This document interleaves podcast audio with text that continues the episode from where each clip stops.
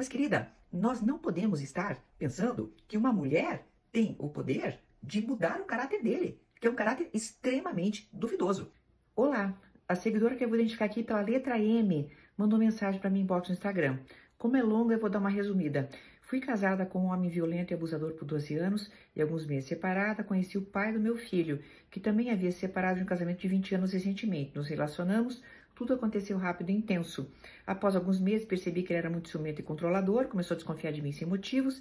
Terminamos e ele engravidou outra, que teve apenas um, alguns encontros. Após disso, voltou arrependido e resolvemos reatar. Então, ele ficou um filho com ela e um filho com a outra pessoa. É, desde que nasceu, a mãe sempre proibiu minha presença, o que torna difícil o nosso relacionamento.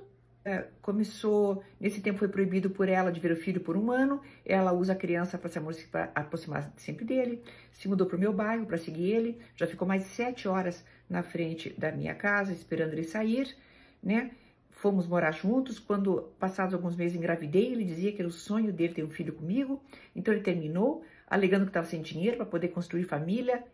Nesse tempo, voltou a se relacionar com essa mulher. Durante a minha gravidez, voltamos a nos falar e ficar. Descobri por mentiras que estava com nós duas.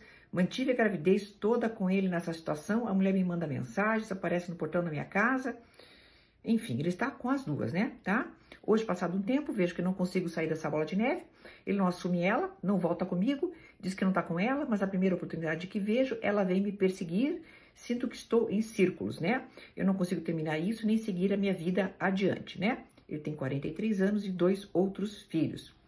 Bem, querida, olha o bolo em que você se enfiou.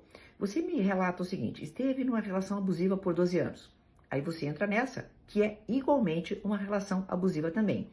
Compreenda uma coisa: uma pessoa que é dependente emocional, primeiro tem que se curar. Vá para terapia urgente, mas já vai com esse intuito. Eu quero curar a minha dependência emocional. Não é possível admitir o inadmissível.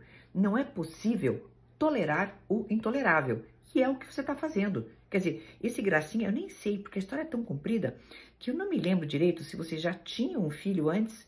Não, não, primeiro você não tinha, né? Separaram, aí ele teve um filho com a outra. Aí você voltou, aí teve um filho com você. Quer dizer, ele vai distribuindo o esperma dele pela terra, certo? Né? E ele já tem outros dois filhos anteriores com outros rolos.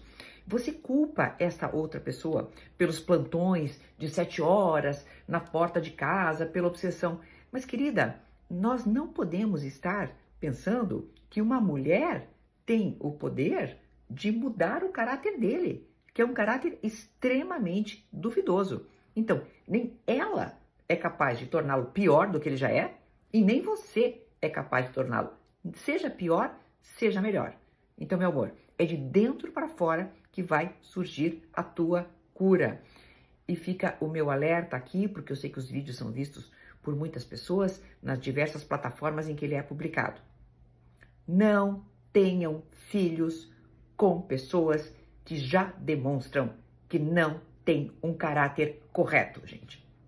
Filho não segura ninguém. Aí você fica com uma ligação, uma vinculação para o resto da vida com essas pessoas sem caráter. Até uma próxima!